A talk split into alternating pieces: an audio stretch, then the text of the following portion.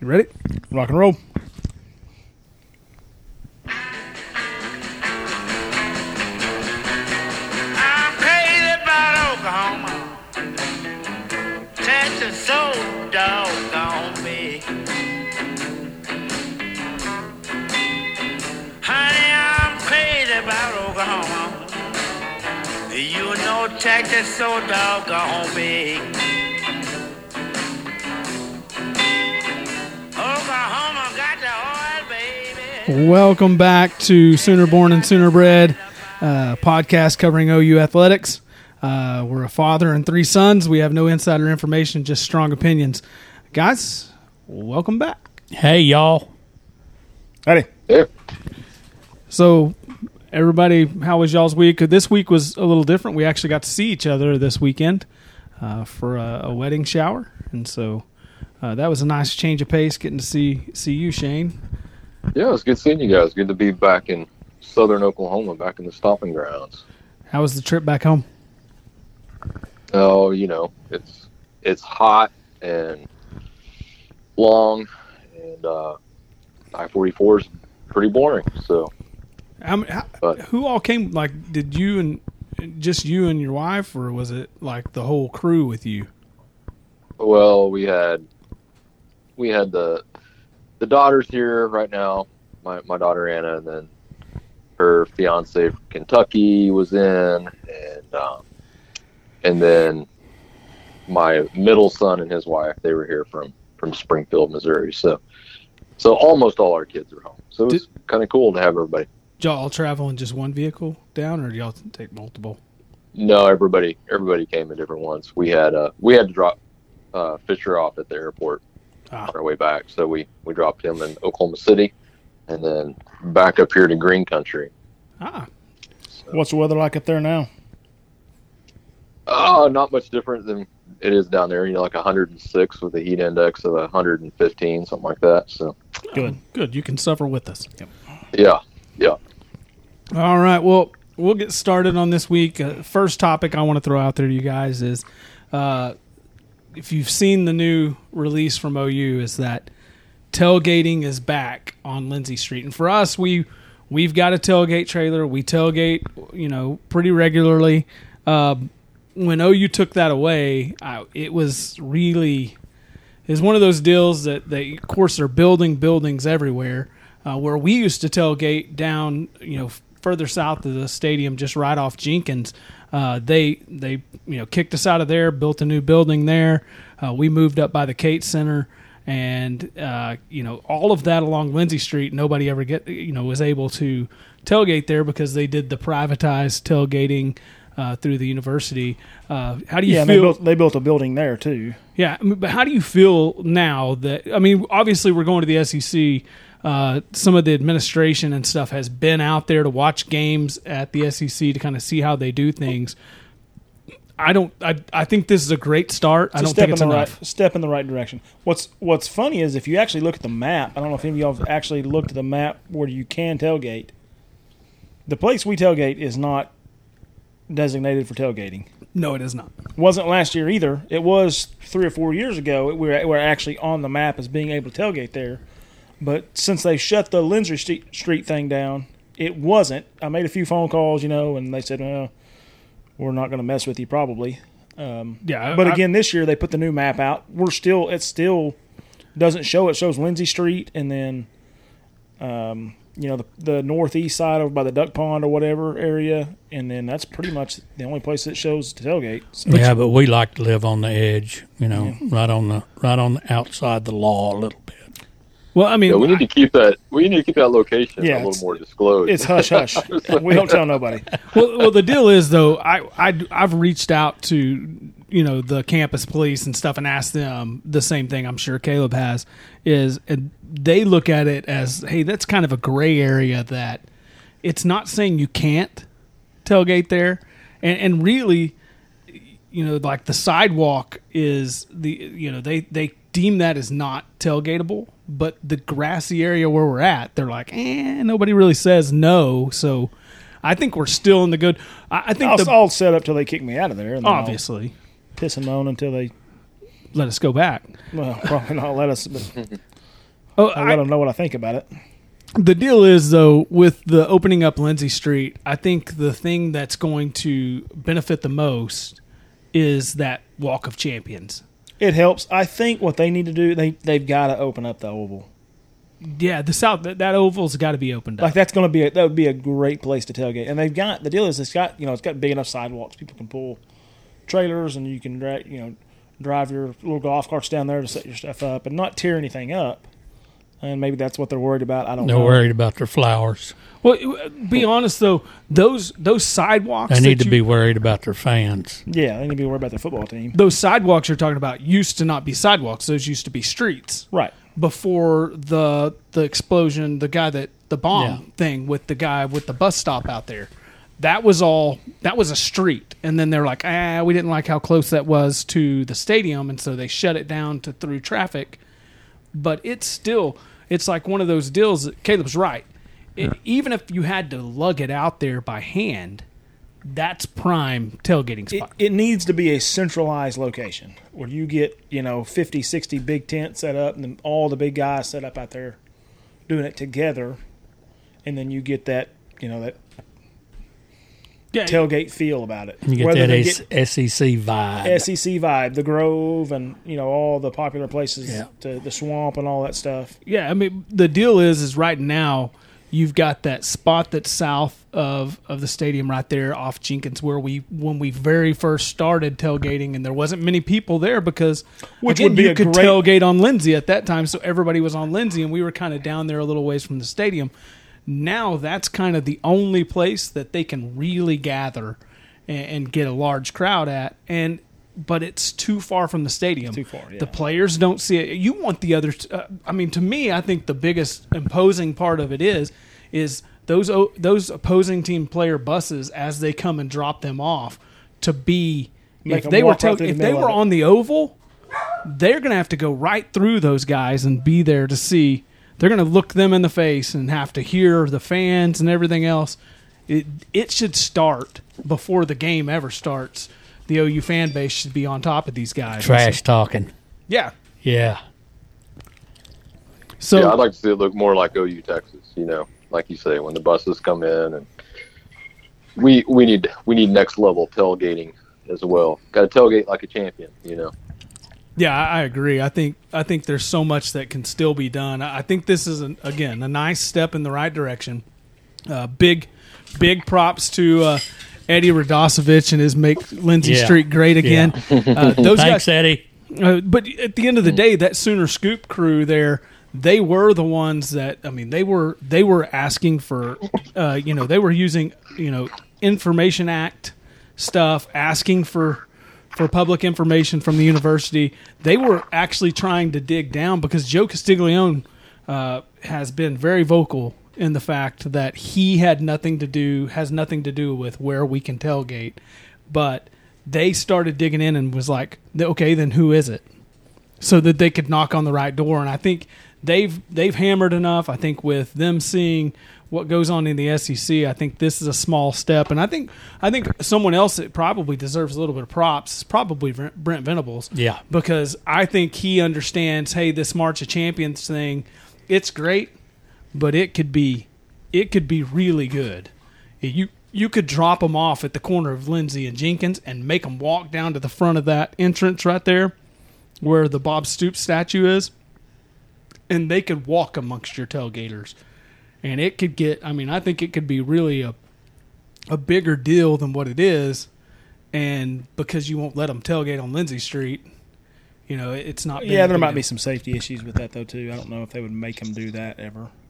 What do you You mean? don't want no, fans No, no, I'm not. stuff No, I'm not saying the opposing teams. I'm saying our team. I'm saying our team get to walk from the corner of Jenkins to the front right there. Uh, yeah, that's That's great as long as the people show up. I mean, well. I think once you opened up Lindsay Street, I think you're going to have a ton of tailgaters there now. But anyway, uh, that was you know just kind of one of those deals that I, I found really interesting this week. Uh, let's get to the the the bad news, I guess, is the recruiting trail on the the number one recruit in the country and Williams Nwaneri. Uh, obviously, he he made his decision on Monday. Uh, that decision was Missouri, but uh, we've also seen throughout the week Uh, he they had a scrimmage this week. He rolls out with all OU gear on, you know, gloves, all that stuff. Uh, makes the comment that you know OU's not stopped recruiting him. It was kind of you know this was the right decision for me right now. Uh, what are you guys' thoughts on that? I mean, do you what do you what do you think uh, uh, about the whole Williams and everything? How do you how do you go about it from here forward? If you're OU uh, as a fan, you know how does it how do you perceive all this now that you have a little bit of time to digest it? Well, I hate that we didn't get him. He is the number one player, defensive lineman in the country, but he's just one guy. Uh, hopefully, down the road, he'll realize he made a big mistake and flip back to OU. But if he don't, it's not the it's not the end of everything. I mean, we get. I've never been this way before. I get wrapped up in these these uh, transfers, you know, and their decisions, and it's kind of a letdown. But you know, he it's his decision to make. Uh, we still got good players here. We'll probably bring in a couple of more. We're okay. Caleb? I, mean, I think you keep recruiting him for sure. I mean, you, you can't put all your all your energy into him. I, do I think we get him? Probably not. I think it's a done deal. I mean, even if Missouri goes and has a bad season, loses their coach, whatever, he didn't go to Missouri to go win and, and really compete. He went to Missouri for other reasons, and those reasons aren't going to go away. Um, so I think you you keep you keep in his ear. You keep trying to trying to get him, and if he wants to to flip and come to OU, great. If he doesn't, I mean, you you still have got four or five guys that you can go get. Um, you get two or three of them, and you're set. Still, I mean, I, th- I think you know, like Dad said, he's just one guy. He's not going to make or break your team. It'd be great to have him, but I'd rather have three of the other. Give me three, you know, top fifty defensive guys versus one, the best in the country. I'll take the three. Yeah. Shane?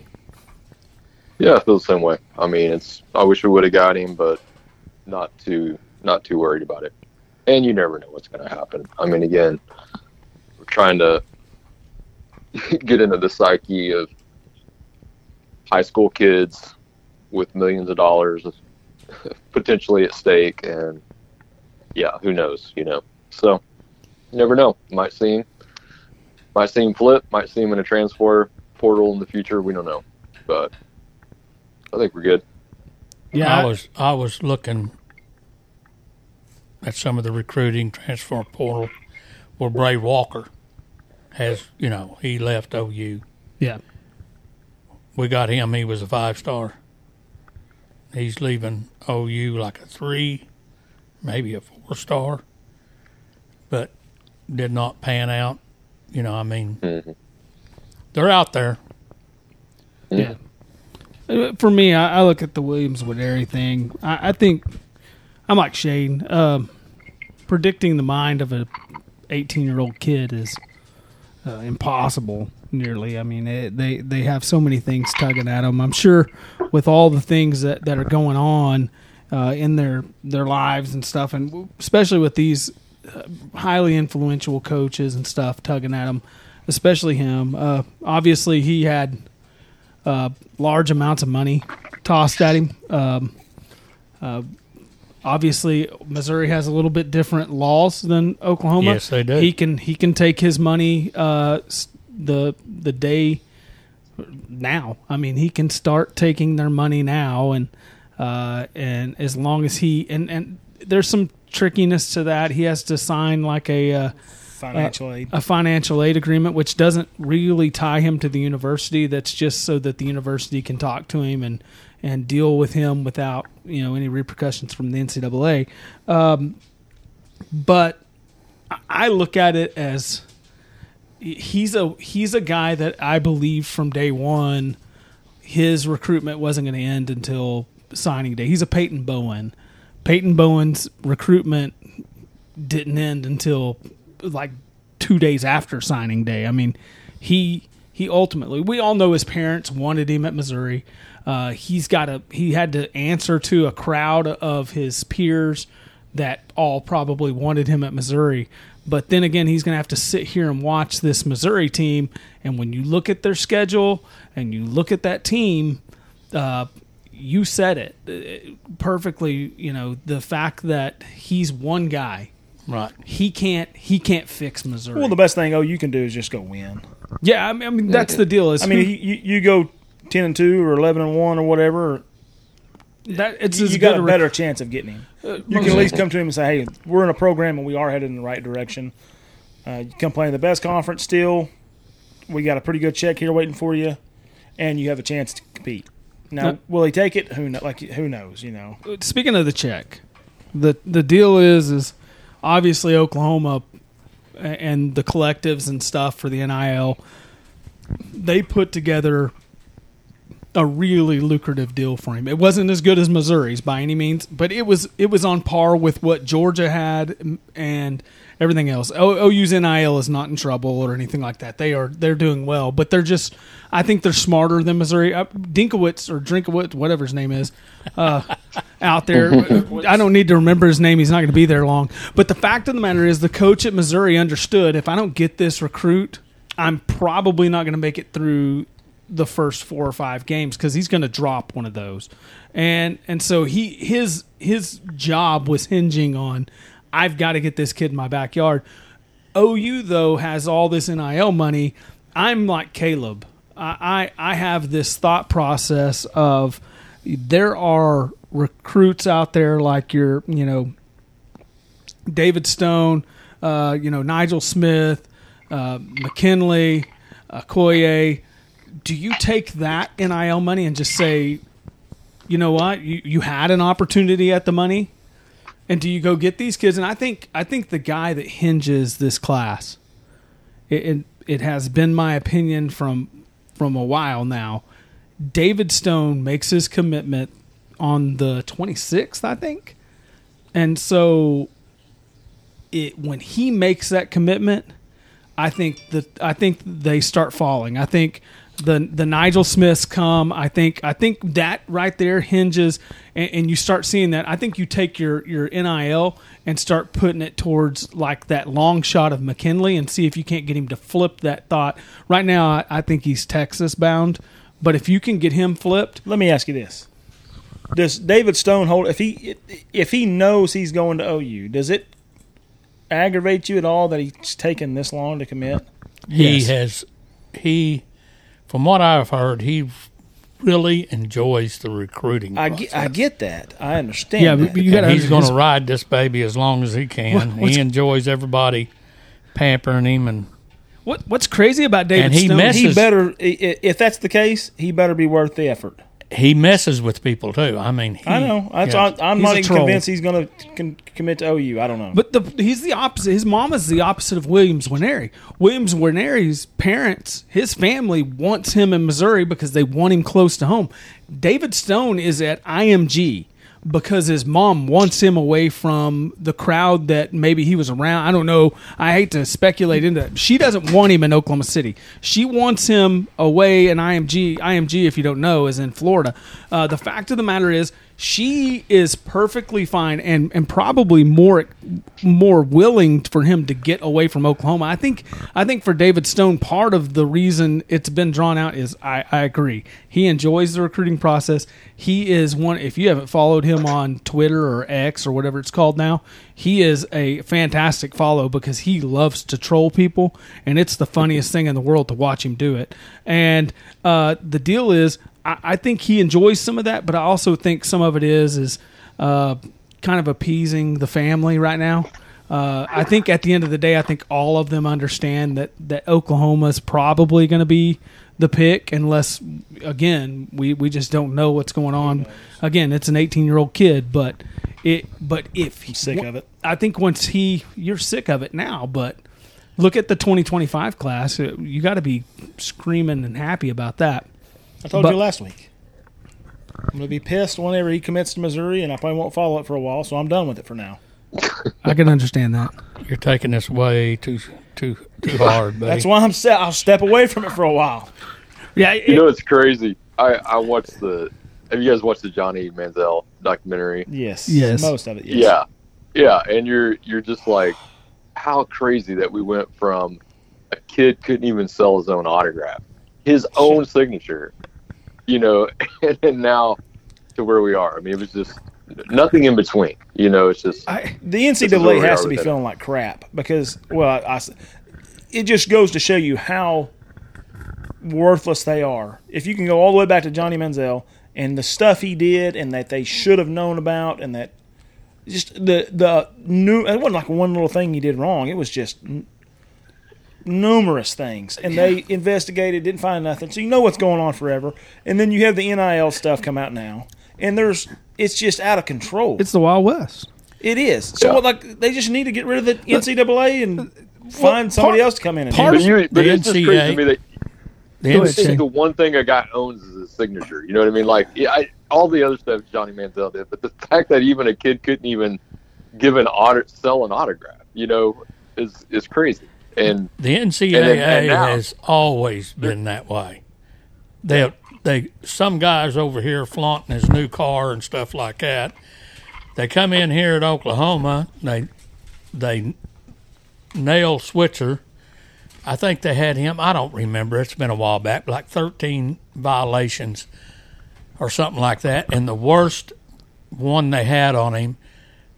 Switzer had a kid that was homesick, and he bought him a plane ticket home to go visit his parents. Yeah, I'm sure there was probably more to that than that, but Well, I, I'm just saying. I, that's I- what it I mean, read. And all the rest of them. Do they pick and choose what they want to enforce? Yeah, Yes, yes. they do. Absolutely. Yeah. yeah, absolutely. Well, I'm NIL. The thing about NIL is, is I, I'm like Shane. The one thing the kid have is, has is his name, image, and likeness, and that was the the whole premise of it. But because That's the not what they're doing. Yeah, but No. that's the deal. Yeah, the NC right, exactly. The We'll NCAA pay you to didn't- play. The NCAA didn't want any we part swung of it. from one extreme to the other. I mean, Yes. it's crazy. the NCAA didn't want any part of it. They're like, oh, the heck with it. Well, just do whatever you want, I guess, because they they played the the you know tantrum throwing toddler in this deal, and what you end up with is uh, Alabama doesn't need their bag man anymore. No. And that's why, and if you really want to get down to it, the truth of it is, is that's why, like the Nick Sabans, the even you know some of these these universities that have been doing it for decades, LSU, all those guys are upset and hate NIL is because now uh, our bagmen that were really good at what they did. Let's be Yeah. honest, we said it for a long time under Bob Stoops. We just need a couple bagmen, and he's going to win a lot of more championships than what he had. And, and the deal is, is now you go, hey, just you don't even need the bagman just openly tell them what they're going to get. And the thing is, is that it's I, I hate saying it, but the Alabamas, the Oklahomas, the Georgias, all of those those blue blood teams, Nebraska even, you go to Michigan, Ohio State, they can't compete monetarily with like Texas A&M and Texas. And then when Missouri wants to, they can pool all their money together and go after one kid. And so this is the this is the stupidness of what NIL has created. Do, what it do you- so needed- you think it creates more parity? Oh, I think it's. I think most definitely for No. the. I think for the rich universities, it brings like the. Let's be honest, but I mean, obviously, A and M is the the biggest. Uh, like they're one of those teams that they think they've been really good, but they've never been really good. And again, they've they've proven that hey, we can throw a, a bajillion dollars at the problem, and they're still not any good. I think- Sorry, Kyle. Uh, I think you're listening. theoretically it could it could bring parity if it was done correctly, and and and enforced. I mean, you see these schools. It's no problem for them to get a couple of million dollars a year in NIL money to, to pass out to their players. If you was to put a cap on it say hundred thousand dollars per athlete, they could. Most schools could come up with that for each one of their players, or e- at least the majority of their players. And then if you would enfor- enforce the the bag man and get rid of them, You got a lot of ifs in there. Them ifs well, ain't yeah, it's there. not going right to happen. I get No, it. no, I think I- Now. Right now, it's So is it, it- going to create parity? No, No, it's not. no, You're rich, you're- you're going to get richer. Your rich your- are going to get richer. Your small schools may get a, a guy or two. They may get a win or two here and there, but I think I they think don't have the, you they don't could have the money to compete. no, I think what you could do is this: if you did real name, image, and likeness. If I'm the number one quarterback in the country and I end up at Ohio State, and now I'm next year's number one quarterback in the country, and I look at Ohio State and go, "Do I want to go there?" Because all I have is my name, image, and likeness, and I can sell it to anybody I want. Uh, if I go to Ohio State, though, I've got you know Joe Blow up there, who's already selling his name, image, image and likeness off of results on the field. But I could go to Oklahoma now, or I can go to where they don't have that guy, and I can go there and sell my name, image, and likeness. I think that creates real parity as long as you're in a market that has the ability to do it. Now, what would, would kill are teams like your Bowling Greens they're not going to get that's not going to create parity amongst Bowling Green because Bowling Green, you know, the Piggly Wiggly only has so much money uh, to throw out there. I, I know I'm making enemies. Uh, the Piggly Wiggly has only so much money to throw out there uh, before you know you can you know, that they they can't offer what like the bigger you know places like Oklahoma City where uh, Texas has Austin Fort Worth, like SMU, that would bring SMU back. I mean, it really would because SMU can they can sell these kids name, image, and likeness to some of those large businesses there, and they could actually be it could bring them back into the actual play of what things are are going with. I, I think the problem though is right now it's just what university has the the deepest pockets as far as their donors go, and that just so happens to be those Texas oil money. I mean, that, that's the song that we start out. Well, I you know, crazy about that. Oklahoma, but Texas is so darn big. It's because they got all that money. I think it helps some schools out, Texas A and M, you know, but I, I, your bigger your schools with a bigger fan base are going to be the ones that really benefit from it. They're going to have they just have more donors, more fans, more donors. yeah. If you're if you're a Well, and you're large. You're national universities brand, you're gonna and you're gonna do okay. That- you're gonna that have helps the- donors. That helps the Texas A&Ms and the Ohio States of the world too. I'm sure is is how many students they have that come through there every year. But you know, you- which just creates more opportunities for alumni and You can look, donations. yeah, you look at Texas A and M, and you can see that just having more money doesn't bring parity either because yeah, they you know, they've bought the best class for or a great class for the last. Year. You three still gotta years, and develop they 'em. Still suck. You still got to develop them, and A and M sucks just like Texas does. Well, at some point too, if you're a if you're a developmental program and you really are getting people drafted in the first round and stuff like that, you've always you've always got that on your side as well to be able to show guys, hey, we can get you some money now, but we can get you a lot of money long term, and so, um, so that's going to be important. But I don't know. I'm I'm still uh, still struggling with it all. Don't It like gives it. us a lot to talk about in the off season. Uh, yeah, I guess so. I think one of the things that people don't think about, though, that the the detriments of what we're doing right now with NIL is these universities rely on those big money donors to do like what OU's doing right now. We're we're building a new softball stadium, Loves Field, millions of dollars. They've got money. They're they're raising money right now to build a new football facility.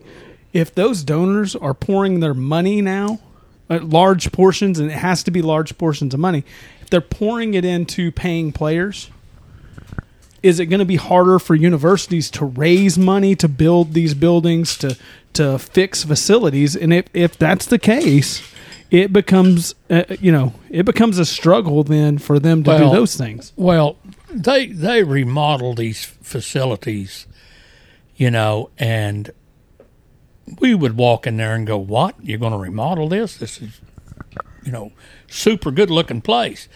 They use those remodeling and all the fancy stuff as a recruiting tool. well i understand It was basically doing the same thing, but now we're not pouring it into the building; we're pouring it directly to the kid. Well I'm, but you're looking at right now like oh, OU Right. perfect example we just added on to that south side we just redid the Switzer Center completely remodeled.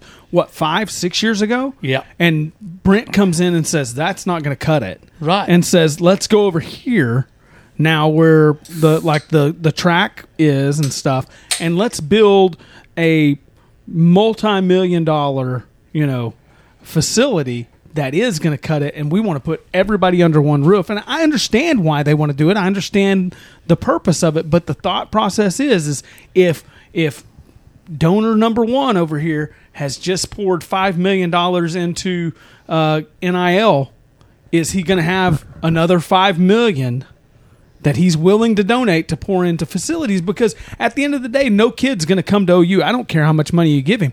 If if Texas A&M can afford to pay the player and build the facilities they get the the leg up on teams even like Oklahoma because again your your traditions and things like that only take you so far with today's youth it's Well, just- tradition don't mean nothing. I mean, they, These they kids, they don't- They ain't gonna know. You know, Yeah. Jimbo Elrod is. yeah Well, that's what's frustrating about this too is that That's I my like pick. to say donors donors used to what they were pouring their money into benefited a lot of other people. You know, the the stadiums benefited the fans, the the upgraded facilities benefited all of the players, the upgraded dorms benefited other athletes, you know. But um that's you know, I mean you think Boone Pickens today would he be putting his money in a stadium or would he be trying to buy the best players for Oklahoma State? I mean, I agree yeah, and so uh, I think you're right. I mean, I think it's the reason that Turnipseed's not with us anymore, right? I mean, Yeah. um, they uh, facilities isn't priority right now. Get this exactly NIL thing together. So um, I don't know, but it again, I don't like any of it. I think if you win, like. I think success is going to bring bring obviously bring more money and then more donors and better chance of upgrading the facilities. I think And I, I don't mind sitting in an uncomfortable seat or being crowded as long as we're winning. So I think I think what brings more money from from OU donors, it looks like, is uh, guys like Lincoln Riley to just get them really angry and and then they start pouring their money into it. Uh, I do want to talk to, about one more thing in the recruiting deal. Uh, I, I don't know if you guys all saw it. Did y'all see the Xavier Robinson clip where he's he's running and the kid tries to tackle him and he just slings him around? He, just, he looks like Marshawn Lynch. yes. Just goes beast mode on it. Yeah. Is that not a test? Uh, again, we, we talk about we got the number one running back in this recruiting cycle for 2024. Xavier Robinson's coming in and with the 2024 class. Uh, again, how great of a job has Demarco Murray done uh, as far as just his recruiting and things like that? Uh, to to what he's done this season, and then he's already in the 2025 class. Looking at he's he's high on some of these guys' lists. So DeMarco's done a great job. yeah, we won't, we probably won't have him much longer. So Well, uh, why does everybody say that? because most people want to go be a head coach. Well, I know that, but let him go be a head coach. When that time's come, we'll say bye. But right now, he's at OU. Okay, well I'm a realist. We're pro- I mean. As good a job as he's done, somebody's going to come knocking on the door for him before too long. No. Will he take it? I don't know. Will No. it be Brent? I don't know. I think he's I think he's the next OU offensive coordinator if you really want to get down to it. I, I've got him pegged as that, and the reason I say that I think Lebby's the next guy that gets the head coaching offer. I think I think Lebby's going to get one here in the next three to four years. I mean, he, he rightfully so. If he can if he can continue offensive prowess at Oklahoma for a couple more seasons, now I, I think people won't take the Dillon Gabriel era uh, and and run with that, but I think he develops a Jackson Arnold and, and does some great things with that. I think you see Lebby go get a job, and I think once he does, I think Brent's one of those guys. I, I think honestly, I think Demarco Murray gets a real look at being an offensive coordinator. Obviously, he's a heck of a recruiter. Uh, he knows the game inside and out. He has done miraculous things with. Let's just be honest. He didn't have the the running backs of like Samaje Perine and Joe Mixon. He's had lesser backs to work with, and, and that's True. not. I don't think that's fault of his own. I think that falls back more to the head coach and the offensive coordinator uh, type deal with Lincoln Riley. I think some of that fell on him because I think Lincoln ran after. Like he put his eggs in like one basket, and it proved it out here at USC with uh, what's his face the Tatum. with Tatum in the fact that it was all, he was all in for Tatum, and then when OU beat him out for him, he was just like they're sitting there with their hands tied and like, who do we go after? Well, they went who'd they go run to? They went to run at the kids, the other kids that we've already got. Yeah, it just we and then they miss on those. I mean, so the thing is, is is Lincoln's one of those guys. I think he kind of hurt Demarco in those runs of saying we're going to focus on this one guy where DeMarco now is going to have a running back room and he's starting to build one that's legitimate. And I think we're seeing, but I think in that, I think in the fact that he didn't have much, you look at what he did with the guys he had. I mean, look at, I mean, just look at last year and Eric Gray. Eric Gray was, everybody was like, eh, ain't to do much because he didn't do much beforehand. DeMarco gets some time with him, coaches him up, and by all stretches, Eric Gray was a star last year as he came into his own. I mean, he just he became a star. Not taking anything away from Eric Gray himself, but Demarco had a, big hand in that. Yes. because you can see some of Demarco's game in him and how he ran the ball and stuff and some of that. So. Uh, I think I I think OU as far as like I'm like dad. I, I don't see Demarco leaving uh, per se. Yeah, everybody wants to be a head coach, uh, but I, I see him maybe sticking around. Demarco, that's the thing is he don't need the money. He he's rich from his NFL days, so it's not like he's got to go chase and try to have a job that's gonna, you know, pay big and, and try to you know get something where he can retire and settle down. Uh, for for what I've read, Demarco wasn't stupid with his money from the NFL days, like some are. Well, it may turn out to be like Bedenbaugh. Bedenbaugh just likes living in Oklahoma. He likes coaching in Oklahoma. Right, I, I get that. And maybe he does. I don't know, but All right. my my point is he's such a good coach. Somebody's going to come after him. They're going to come looking, but hopefully he'll stay. But I And if he doesn't, oh well. Well, I mean, it's not don't the end of the jinx us. world. last week it was Cody about, you know, got everything burning down around us. And this week's it's you trying to get rid of our coaches. Y'all are dragging me down. I'm just ready to get the dadgum season going. me too. What's right around the corner? It's the worst week in the year. Speaking of which, um, uh, season's really close because they just ended summer camp, and, and the question I have for you guys is this: summer camp being over, all the things you've heard, are you more or less confident in what this team's going to be? I'm a still wait and see. I have heard nothing but good stuff about the defense, the offense. Everybody's talking about. I haven't heard a whole lot of derogatory things said about anybody. I hope they're all right, but I'll wait and see. I'll let you know after week four. after after Yeah. week three last year, I was like, we're going eleven and zero or twelve and zero, whatever, you know. After Nebraska that Nebraska game? game, yeah, and then it, the wheels fell off. So, and I, I, I mean, you hear both sides of it. You hear they're doing great. You hear they're doing bad. It doesn't matter until they get on the field and, and play an actual opponent. The first three games ain't gonna tell us much. At the start of this show, you said we have no insider information, and we do not. But I listen to a lot of people that do have inside information. Well, I I have come to the conclusion that they don't know any more about this than we do, especially after Williams Nwaneri Winery. Winery didn't show up. And so when they're But sa- but but but, when but they're when they're sitting there talking about how good we look on offense and how much strides we've taken and all that, I'll just wait and see. our, our offense looks great against our defense, and our defense usually looks great against our offense. what does that tell you? Parody. I'm, They're, I'm, they're both I'm, great uh, or both terrible. I mean, you know, hope springs eternal when you're when you're in the off season. Everybody's undefeated right I- now. I was not impressed after the spring game, and then of course you start hearing all the news out of camp and stuff, and you start you start getting excited, and you start believing the hype and stuff. But I'm I'm I'm still very very cautious. I mean, I think our defense has to be better, but how could you not be better? I mean, that's not saying much. We've said that for But what eight years now. How can we not be better? How can we not? how be can we not be?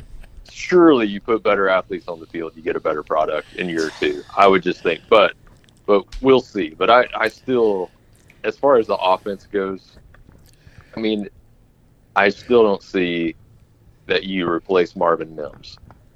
I don't, I don't think somebody's. I don't think there's a, someone on that roster that's going to fulfill his production.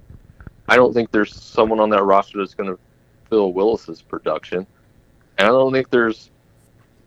I think there's guys who have a shot to fill Eric Gray's production, but that's, that's the one spot I'm not worried about is running back. The one I- spot not- I, I am know- worried it's the- about it's the one- is tight end. Yeah, uh, running back's the one spot where I say, yeah, you, uh, we we probably can make it up, but you're not going to make up the other two, and that's if Stogner has a heck of a season and stays completely healthy. If he goes down or gets banged up, um, that's gonna that's gonna be rough. And then, like I say, I don't I don't care who is. I don't think you replace Marvin Mims. You you may get you may you may predict maybe three quarters of his production, but you're not gonna you're not gonna get 100. percent I don't think. So I think this offense takes a step backwards. I think it. I may be wrong. We'll see. I think everybody's a sunshine bumper that I hear. Everybody. And I for years I'm I've heard the sunshine pumpers tell me, "Oh, we're better on defense. We're better. We're better at everything. Oh, look at these guys. These defensive linemen. Isaiah Coe is going to be a superstar. Uh, you know, so and so is going to be a super. I, I I'm not buying into it anymore.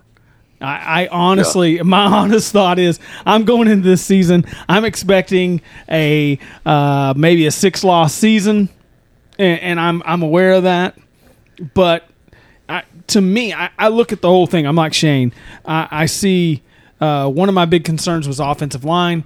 I keep hearing great things. They're like, oh, they've really settled in on some guys because Bedenbaugh usually takes about three to four games before we see the actual. Usually, let's just be honest. What usually happens is the offensive line's terrible because he's trying to mix and match these guys and trying to piece them together.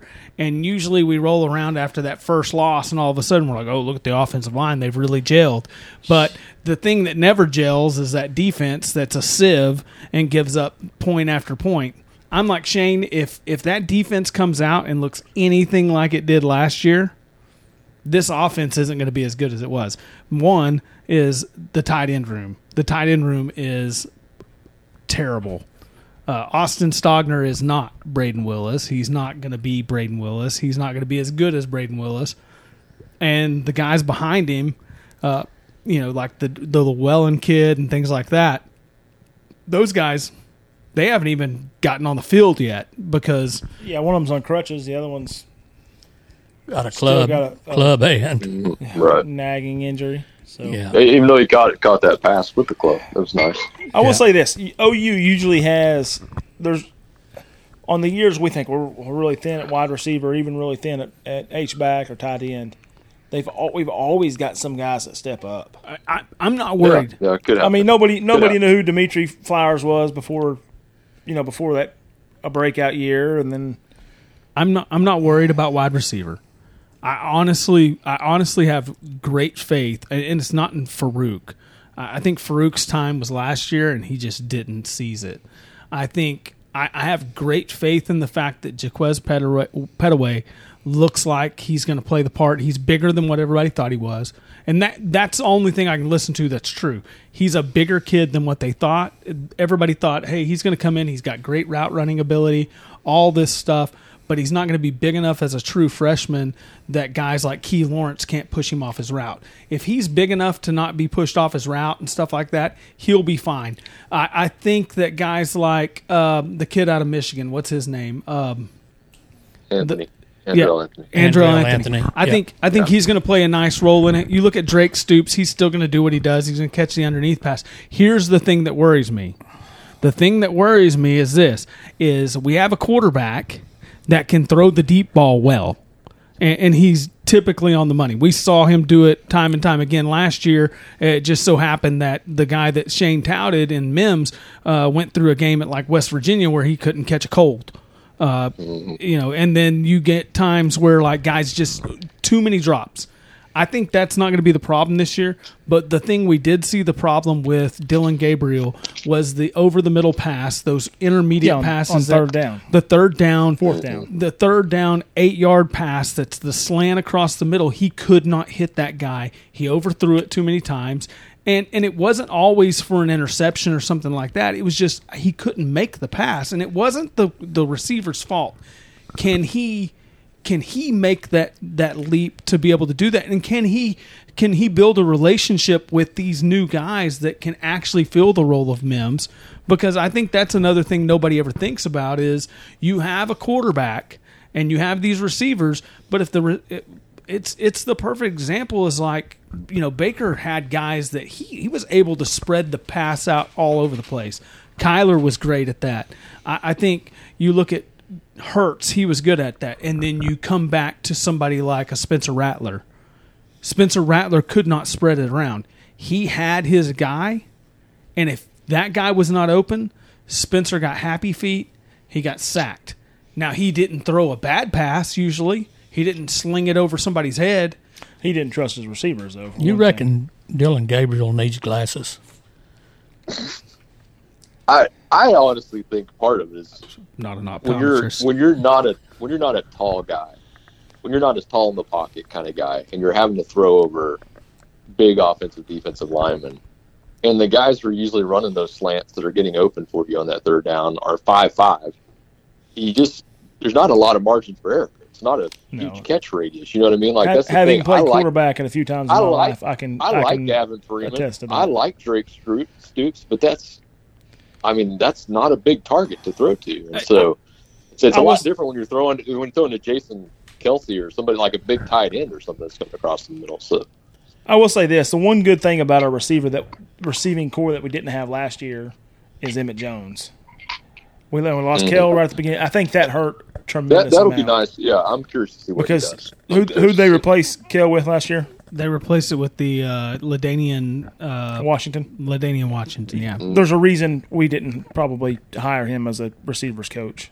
Well, he, he Yeah. also he don't. He, he got I'm thrown not into it. I'm he not. got I'm thrown not into the dogging mix him. last I'm just minute. saying Yeah, it's going to help having a full time receivers coach who's been there, who knows what he's doing, uh, who Yeah. can coach him maybe better than what And recruit them too. recruit. Yeah, I mean, Yeah. obviously, but And I'm obviously not sliding Dillon Gabriel here. uh, you, Compl- I am. you can, I kinda, slide him. It's fine. I, I'm, I kind of am, but uh, at the end I of the am. day, I don't think I don't think Lebby I don't think Lebby helped him out a lot last year either. he's two thousand yards from being a top ten passer. I know. You- you Think s- about you what he'd been if he hadn't thrown them five thousand passes over somebody's head. you said he's really great at throwing the deep ball. I think they they relied too much on the deep ball. Well, yeah, Fir- you first, second, third down, let's throw a deep ball and then punt. Or first and second down, we'll throw the deep ball and then expect him to complete a a ten yard pass over the middle, and we'll only run the route eight yards. Well, I think I think a lot of your offensive production this year is going to bank on the fact is Lebby does he lean upon the running game because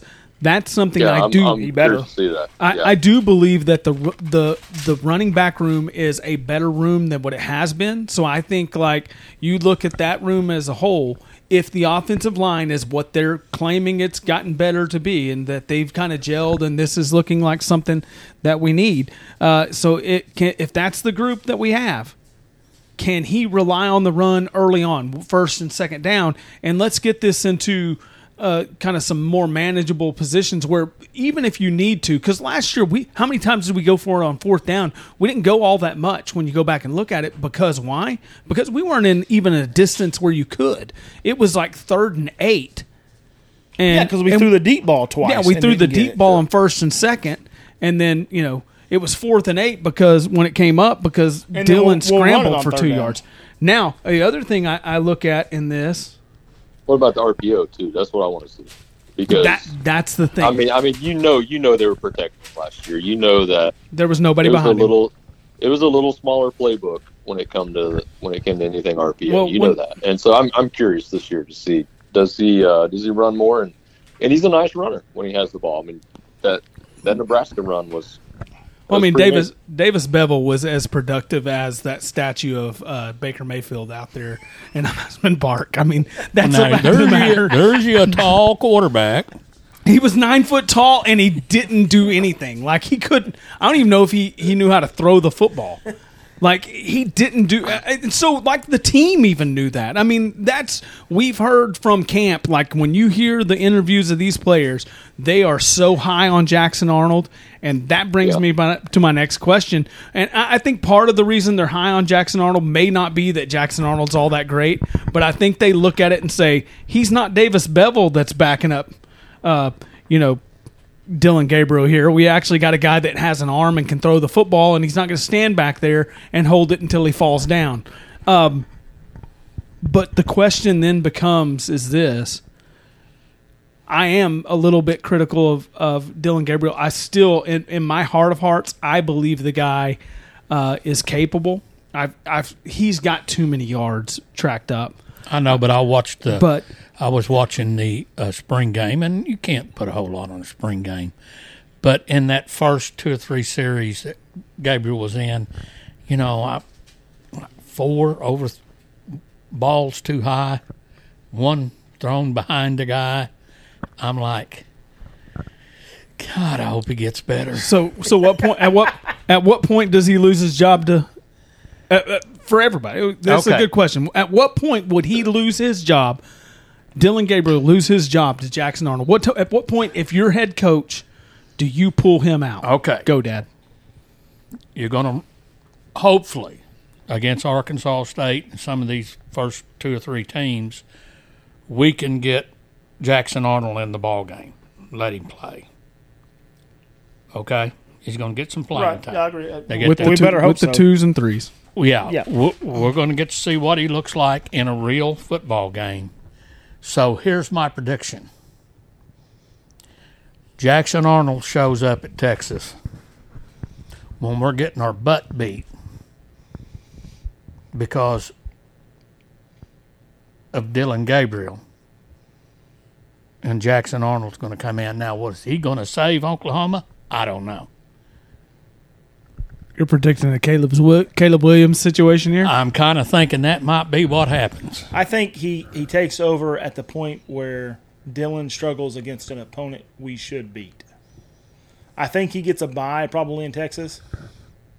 I think he gets a bye in Texas. But if he struggles against you know Iowa State or you know Cincinnati or whoever it may be, I think i- i- if he struggles, I'm not saying that the team struggles. If he struggles, that's when they replace him with Jackson. And you know why they're doing that? Because they're gonna going say- to I'm know that they're going to need him when we play Texas. I, I say no way. I say no way.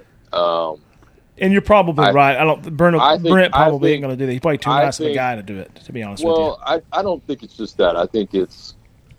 I mean, I do think Brent values loyalty and commitment, and and he wants trust with his players. I don't think Lincoln Riley cared a rip about trust with his Did not. players. You know what I mean? It was, I was it was about me and saving my job. And I think for Brent and Lebby and those guys, it's like Dillon Gabriel transferred to Oklahoma, came to work with Lebby when the program was in bad shape. Dillon And- came to And- kind and of they- save save us. Yeah. Yeah, I mean he and he did. I mean that could have been a really horrible situation Yes. if he hadn't come. you. And I think we need to remember that. And I and I think Yeah, we could have had So- Beville all year. Wait, no, we uh, had yeah, think about that. Willis Yeah. playing quarterback So- all year. Yeah. but I I really think they do. They value that. There's they're going to stick with Dillon Gabriel. I, I don't un- disagree unless he gets that. unless he gets hurt. Yeah, I don't and, argue. And I would I won't I, argue and I'll that. say this: if he if he gets a high ankle sprain, something like that, and he's not playing well, and they have a way to pull him off the field without To save some some kind face. of save save Yeah. face and, and pull him off the field and say, hey, bud, you're not playing well. It's injury related. But I guarantee you one thing I don't think Brent's going to let happen, and I hope Sooner Nation will let it happen, is another booing him. Spencer Rattler, Caleb Williams Yeah, thing that that where that where wasn't we're we're down we're down ten points and everybody's yelling we want Jackson. I hope we don't do that again. But I think if we do, I think Brent will be on his press conference after the game, telling Sooner Nation, you know, I do too. act like champions, act like champions, and quit acting like idiots. I my honest thought on at what point I, I'm I, I I'm in somewhat of agreement with that. I think I think you're wrong on the the Lincoln Riley thing. I I think Lincoln was very much uh, committed to Spencer Rattler. I think that was a relationship that he built. I think that's the first when you really get down to it, that's the first real recruit he brought in. And I think he was so committed to it for not for Spencer Rattler's purpose, but for his own purpose that he wasn't willing to give up on it. I think he wanted I'll I think he my thoughts on wanted that in a him. I think he wanted to succeed so p- badly, wanted Spencer to succeed to say that I am the quarterback guru that everybody said I am. And I, I think he held back. I think, I, let's be honest, the, the the team itself, it wasn't just the OU fan base that wanted Caleb Williams. Those guys wanted Caleb Williams on that team. There's there's no doubt about it. And and then finally, you just you did it in a point where I think he did it. I think he did it on purpose. Uh, I, I that still is what boggles my mind to why Caleb Williams followed him to USC. I think he put Caleb Williams in a spot where he thought Caleb Williams would fail against Texas. And I think he thought he'll fail, and then I can put Spencer Rattler back in because everybody, all Spencer Rattler did was throw, you know, footballs and buckets from the top of mountains and things like that. And I'm going to put him back in, and I'm going to coach him up, and I'm going to make him the next Baker Mayfield or the next Kyler Murray. And I think that's what I think that's what Lincoln Riley's thought was: I'm going to save face through this because Caleb's going to go out, he's going to fail against Texas. He's not going to bring us back. It's going to look terrible. And then all of a sudden, the kid comes in and magic happens. Sooner Magic explodes, and he goes and wins that football game, and he's left with nothing. And that's why you got a sour Spencer Rattler. And then you end up with Right. a Caleb Williams who thinks, oh, he believed in me so much that I'm going to follow him out to USC. I don't think so. I think what happened there, I think Lincoln already knew he was thinking about leaving. He didn't want to play Caleb because he thought if I don't play him, they won't see how good he is. And it got to the point where he had to play him. Because if he, he thought if I if I don't play him when I leave, he'll come with me. OU fans ain't even gonna miss him because they ain't gonna know how good he is. But he had to play him against Texas, and then it And- just it just made it worse for him when he had to leave. And, he may have just been. I mean, I forget. You know, the year before he did the same thing, right? He pulled pulled Spencer off, uh, Spencer off to the side, got him calmed down, put him back in, won the game, and I think he might have been just intending to do the same thing, get him off to the sideline, calm the nerves. And you might be right, Cody. It might have just been that's all he was hoping to do. And I, I hon- Good call, honestly think that, that he don't know. was he was invested But- in Spencer but- Rattler. we all know though Lincoln's not a he's not a high trust, high loyal loyalty guy like Brent Venables. I no. mean, that's that's a, it's a night and day. You know what I mean? So I'm- He's definitely I just not. say How long before he bolts it somewhere other than USC? Uh, the first time they have to play through the gauntlet of whatever they put him in as a schedule up there. If he gets now, don't get me wrong. Stop. Here's the deal. It now with all these other teams joining with Oregon and Washington and stuff. Yeah, he's going to get Oregon and Washington Well, and part of a cupcake again. schedule. If you get Nebraska as the toughest Nebraska team that you get, Iowa. yeah. If you're getting Wisconsin. eh, Yeah, but if, Nebraska, if you Iowa, if you have to pick up an Ohio State and a Michigan once every every year, he he's not going to like that. That's the, that's the truth of it. They can say what they want. Oklahoma is a far better job than the USC job, and everybody in the country, if you put truth serum in, Colin Cowherd included, would say Oklahoma's a better job. Uh, It it's it, you can tell me it's easy to to recruit to the coast. Yeah, California. We got a hotbed of recruits down here in Texas. Far more coming out of Texas than there are out of California. We we recruit Florida as well as anybody does. Well, The fact of the matter is, is Lincoln Riley left because he left all of a sudden when we said we're going to go to the SEC, and he said I can't. His brand of football. Not saying Lincoln Riley's brand of football is not. He he puts out an offense that is amazing, and USC is going to win a lot of football games this year, whether we like it or not, out there on the West Coast because he can throw points on the board. We want a ton of them here. Now, some of them are razor thin edge because the defense can't keep up because he has no defensive prowess. he's a great offensive coordinator. He's I- I he's a heck of an offensive coordinator. He's a heck of a head coach if he's running the offense himself.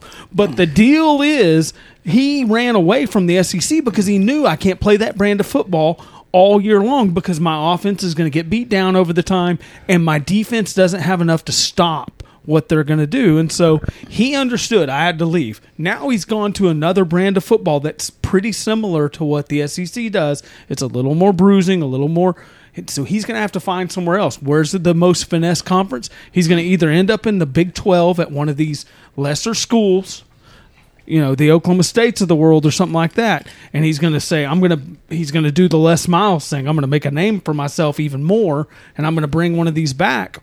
Or he's going to end up out there somewhere like at a Florida State or a Miami, because I don't think uh, oh what's his face out there is going to succeed at Miami by any means.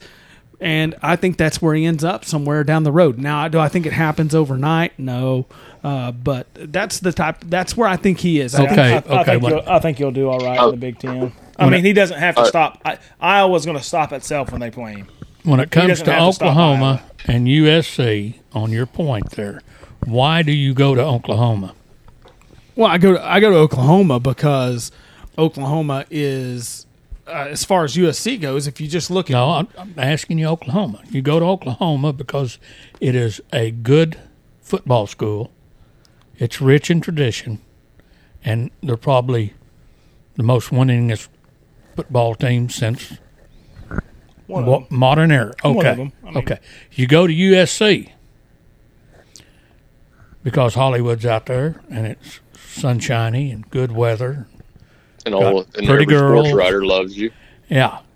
You don't go to, you don't, when they talk about USC, when Lincoln Riley talked about USC, it was the weather, it was about LA, and all that. It wasn't, I'm going to USC. Now, USC has been good in the past. I understand that. this is Oklahoma is one of the is the premier program of the modern era. There- There's no doubt. Yeah. You look at ESPN slaps it out there all the time, and people look at it and, and they think everybody in their right mind thinks about recent history. But the deal is is you can think why do kids come to Oklahoma? You can thank Bob Stoops. Bob Stoops. Well, my went out point is, is you're not coming games. to Oklahoma because of the beaches or the beautiful weather or the you know beautiful rainforest and stuff. You're coming to Oklahoma to play football because that's all that's here. agreed. Norman's a great college town. It's it's I- I it's agree right off of a metro. It has its perks, but I, I understand some of that. But the deal is, is yes, Hollywood has its its glitz and glamour to it, and that's why Lincoln fits kind of in with that. Yes, he does. Hi- His offense is glitz and glamour.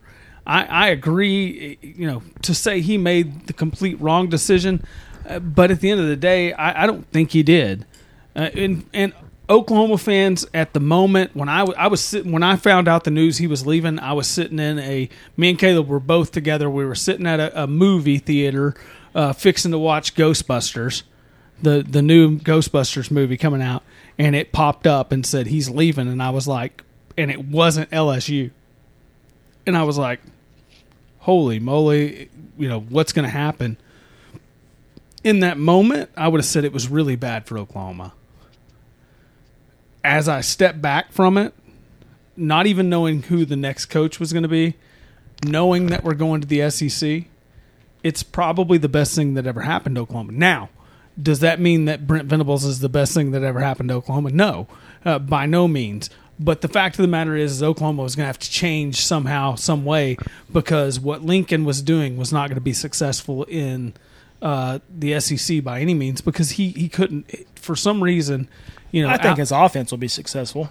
I, I think would- he, I think he would have to have a uh, more vested interest in the defense and in buying the defensive I mean, players. obviously, his offense was successful against a Georgia team out in the Rose Bowl, and we saw us jump out to a huge lead. But again, you look at all it took for him was one half, one half of his quarterback not playing as well as he could have. Maybe, and don't get me wrong, I'm not dogging on Baker Mayfield. Baker Mayfield had the flu during that game, So Baker doesn't have the best second half, and his defense could not stop anything, and that's Lincoln's fault. Yes. Lincoln, Lincoln, he invested all his time, all his energy in offensive players. He skill position, skill position, skill position. He's getting five stars everywhere you look. When Lincoln, he's going to have a great recruiting class at USC this year. He'll have one next year, and wherever he's at, he'll have a good recruiting class. Eh, But it'll all be you get bank the money on it. It'll all be skill positions. He's always going to have great skill position players. That's what Lincoln does. Yep. And, and so for me, it's one of those things that I just look at him and go, he he's not the guy that we you know we needed for this transition. And so thankfully, you got a guy like Brent Venables, and I I think still uh, in my heart of hearts, I still think Brent Venables can. Just looking at his recruiting right now, you know he's not where we're recruiting great defensive you know tackles. We're we're recruiting defensive ends that are stars. We're recruiting uh, great defensive players. I, and and still on the offensive side of the football, you go Jackson Arnold was is a five star. Right. You brought a five star quarterback in on top of what you're bringing in on the defensive side. That's important. It's it, he's he's more rounded in what he's trying to bring in, and I think that's going to play out well for Oklahoma. Um, I say we we we make a pact to not talk about Tebow anymore on this podcast. Let's try not to. I, I can't. I can't guarantee anything. All right, we're going to move on. Kind of looking around the country and kind of things that are going on. Did you guys get a chance to even see the AP poll this week? I didn't see it this week. No. No, it was coach's poll last week. The AP poll came Where's out. twenty? Yeah, we were just one spot lower than what we were in the coaches. I, I thought it was pretty dead on. Again, we thought that the the the coaches poll was pretty good. Uh, I, I think for OU purposes, I think it's dead on. I didn't see anything that, as far as a difference that I, I thought was, uh, you know, something different that I thought we needed to call out that much. Uh, another thing is uh, we got some week zero games coming up uh, this this weekend, and uh, one of those is USC and San Jose State. Speaking of Tebow, uh, and then we've got the other one is Navy and Notre Dame. And so I, I wanted to ask you guys. We're going to kind of try to do something this year throughout the season as we do this podcast. Uh, we'll each take a turn in picking uh, the game and these two games this week, and we'll do a, a third game next week. Um, but I'm going to get let you guys pick it against the spread. And so is, is, is somebody writing this down? Because I don't want any revisionist history. No, I'm- I'm writing it Are down. you trying to You're say writing down. that You're writing it down. you're trying to say that we? I, I'm just saying, you know, I, I know what well, you're my- saying. My, I can't keep up with all your picks. What I'm saying is, go San Diego State and go Navy. well, obviously everybody wants the. Are those your underdog to win. picks? No, Uh, but so so the first game that we're going to discuss is is San Jose State um, and USC At They- USC. at USC and and they've got USC uh, as a thirty point favorite. I'm going to take. I'm. I'm going to take San Jose State and points. I'm going to take San Jose State. I think it'll. I, I don't trust the, the the Lincoln Riley defense. I don't. Well, I, I think they'll score 50 points. I think San Jose State will score 38.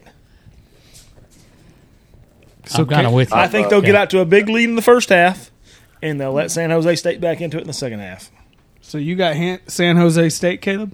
I do.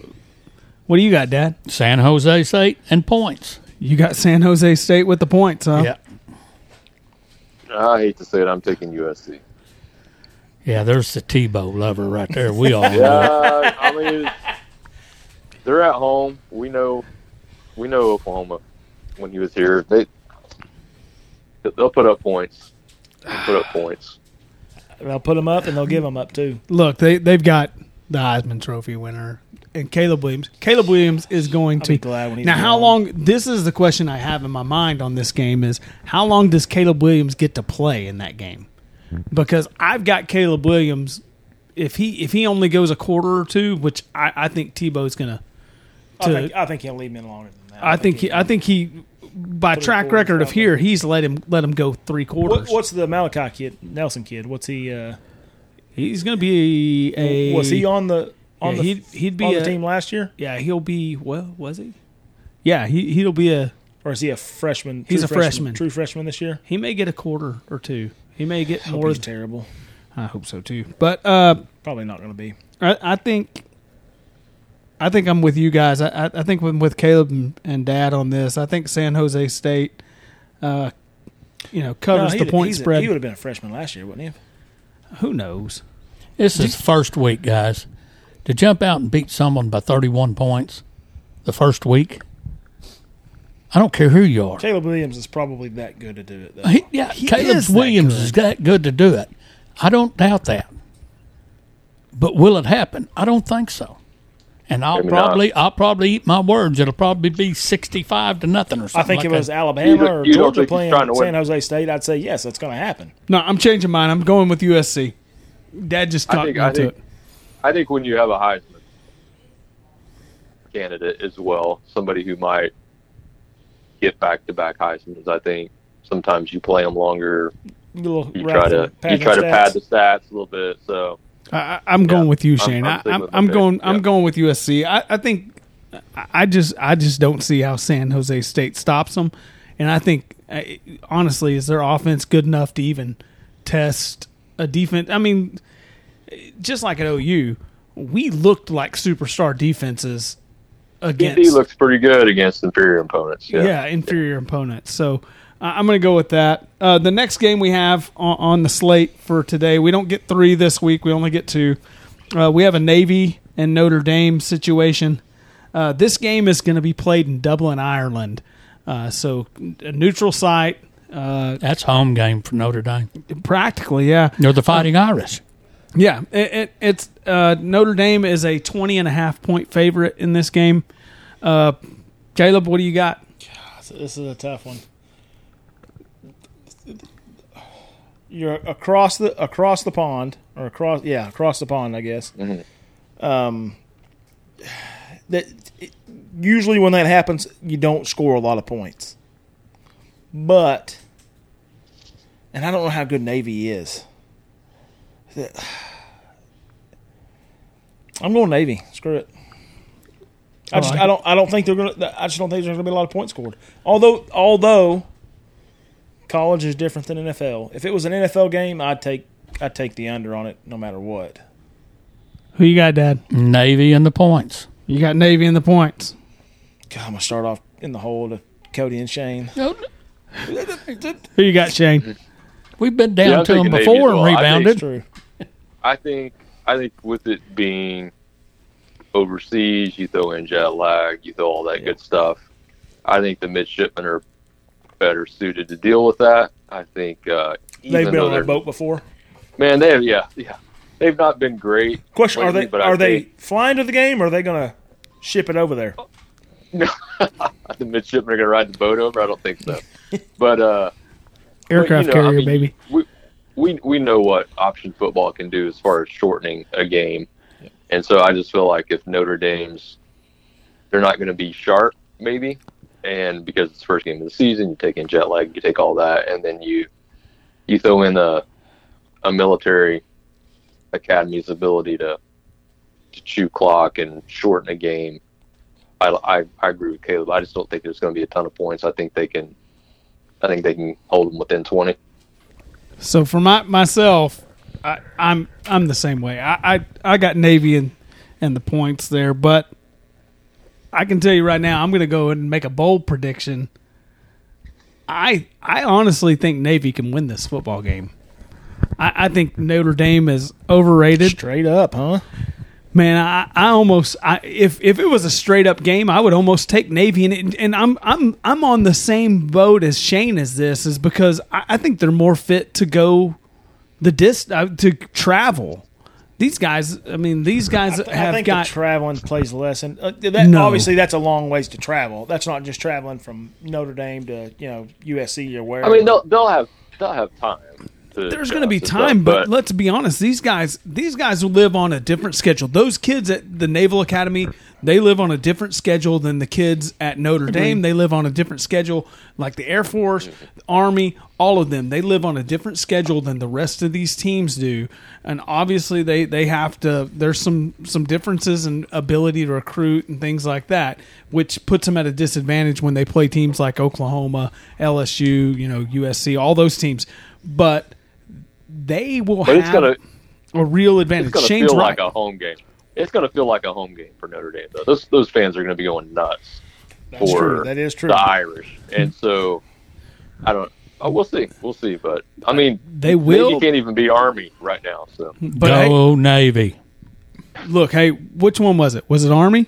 It was Army. Army that dang near beat Army, us. Army came to a, a, an away game in Oklahoma Who in didn't Norman. dang near beat us that year? No, it- we didn't get beat a bunch that year. I said dang near. How many cl- close games were we in that we should Yeah. not have been We in? shouldn't have, but th- that's the thing. Shane's right. Those guys, because of the option football, because of of, of all that, they shorten those games so much that your offense doesn't mean anything. Can you stop the option and to do it right off the bat? Uh, that's that's the only thing Notre Dame's got going for them is it's right off the bat. It's the first game out of the year, so they can kind of focus on that. But again, I think I think Navy's Navy's going to be one of those deals. I think uh, Navy is more dedicated. They'll be in probably better shape than Notre Dame. And they're not gonna win it though. They're not gonna win. It. I don't. but think I they're didn't. I don't. I don't need them. Yeah, no, I no, just no, don't. no, no, I you're just right. No, they're They're gonna win it. They're right. I got them winning it. They went four and eight last year. that's in a case bold anybody was wondering. Yeah. Who did Navy? Yeah, yeah. As I said, they Yeah. can't even beat Army. Who Yeah. who'd they lose to? Caleb? Come on. throw it out. Well, uh, game number one, they lost to Delaware. ah, well, that's going to stink. They Yeah. lost to Memphis. They beat East Carolina. They lost to Air Force. I still got Navy in they the points. beat Tulsa fifty-three to twenty-one. Boom, beating up on Tulsa. They beat. Uh, they lost to SMU. Lost to Houston. Beat Temple. Lost to Cincinnati. Lost to Notre Dame. You want to know the what score was of the that score game? of that game? Yeah, throw that out at me. What did you, have you made your pick yet? I already said I've got Navy. You going with Navy? Okay, I'm they going lost to Notre Dame 35-32. So I'm feeling really good. Yeah, about There you feeling- go, there See, there you go. go. Now they we're talking. actually they actually didn't lose to anybody by more than two touchdowns. I think. They're, see, No, they lost to they're- Houston 20. They're 20 they're not a 38. get beat down school, man. They're, not gonna- get beat by three touchdowns. I will say that. All right, so we've got our picks. Uh, I've recorded them here in ink and everything. I didn't even use a pencil, so we, we've got those. We'll we'll discuss who was right, who was wrong next week on on the pod. Uh, the last thing we got on the list here, Got uh, some we black got and white film. huh? Hey, what about Nat? Who, some black and white film. who are we gonna Yes. who are we gonna pick for the national R- championship? roll out the black and white. Dad. Wait, wait, we doing a national championship pick right That's now? That's for bonus points. That's like What? you get five Whoa. extra points if you get it right. Oh no, we're not doing no, that. you No. got to do it Oh, right come now. on. Who you got your national champion? Come on, let's do it. I, I Oh, agree. come on, give us a week. Give us a week. All right, You- next week we have to pick a national champion. I'll give you till next week. That's Okay. fine. We got till next week, so we can Five look. five extra points for a national champion. All right, so the the last thing we got on this The last thing we got on this uh, this week's uh, pod is Pop's pastime pick. Uh, I, I asked you to give me a, a linebacker from Oklahoma, Dad. That was uh, one of the pastime guys, and you, you came up with a name. What is it? Well, Caleb already spoilt it. Jimbo Elrod. He was a member of the national championship teams of 74 and 75. He was All American in 75. He had 20 tackles for a loss in 75, 44 tackles for a loss in his for loss in his career. Uh, he starred in the 1976 Orange Bowl, a 14-6 victory over Michigan. Take that, Michigan. uh, that won their fifth national championship, and Oklahoma only allowed 202 total yards to Michigan that game. Wow. Jimbo, rest his soul, was killed in a car wreck. He was 62 years old. All right. Well, that That kind of put a damper on everything there. Thanks a lot. Well, I mean, it's that happened. I, I, I do enjoy the the pastime pick. I didn't know who Jimbo Elrod was. Oh, he was a good linebacker. And I'm not, guys, when I pick these guys, I'm not saying that that's the best linebacker that ever played at OU. Well, that's that's a hard to, to, to No, yeah, down yeah. to But he anyone. was a good linebacker. I'm And saying who's the best running back? Well, if you haven't watched that game in 76 against Michigan, and by the way, his number was 54, and watch number 54 in that Michigan game on a playback, you'll understand why. Jim El, Jimbo Elrod was so What well did you say? loved. Twenty tackles for loss in a season. Yeah. That's impressive. No, he had yeah. In one season, he had a Yeah, that's uh, impressive. Forty-four for his career. yeah, and it really Jimbo only Played two, maybe two and a half. Yeah. People were Something like pitching the ball backwards in those days too, though. huh. Because the people were pitching the ball backwards. That's a lot true. Yes, those this is true. now But for a linebacker to be in the backfield that much is no, but pretty it's no, it's nice. Yeah, it's nice. yeah, and and uh, I'll tell you what though, in Michigan didn't Michigan tossed the ball around back in those days. Uh, we beat them fourteen to six, and Jimbo was a big part of that win. Yeah. Better watch it. So hey, if you, if you're listening to the pod and and you want to know a position and want Dad to do a pastime pick on that, uh, just leave a comment in there. Uh, I think anybody got anything else we need to go over tonight? Uh, yeah, I want to say one more thing. Uh, at the practice the other day, a guy walked up to the sidelines, pointed at number 34, and said, Who's that guy? Which is PJ Adebawore. They say he is just a little, I'm going to blow a little smoke here. I'm not saying Gonna he's going pump to a little play sunshine. pump a little sunshine. John. But they say he is one heck of a specimen. I, there's no doubt he's going to be good. So, uh, They said that about Parnell Motley too, didn't they? Hey, Parnell wasn't that No, bad. I'm, jo- I'm joking. I'm joking. I'm- Michael you know, Jones. we, we, There's two we people I'll stick up for. We hear it every year, but I, I actually believe it. Parnell We'll Motley and little Jimmy. Roy Finch, No, little Jimmy Stevens was a dadgum good field goal little kicker. Jimmy Stevens, Is he still the career Yeah, well- leader in points at OU? Jimmy Stevens? probably. I think There's I think several of them barely went over the crossbar, but he made them. I think I know who it'll be, but Pops needs to pick a kicker next week. That'd be Let's let's yeah, we should do a kicker next week. So I, you know I'm going to pick for the first one on that. we, we know you're gonna. Yeah. pick, yeah. Uh, so uh, another great week. We're, we're recording this on August the twentieth. Uh, it's it's about nine thirty at night when we're finishing this thing up. So uh, if if you hear it, man, give us a like, listen, a follow, all that stuff. We're on Apple, we're on uh, Spotify, we're on Google. So uh, give us a listen. So this has been Sooner Born and Sooner Bred. We'll catch you next time.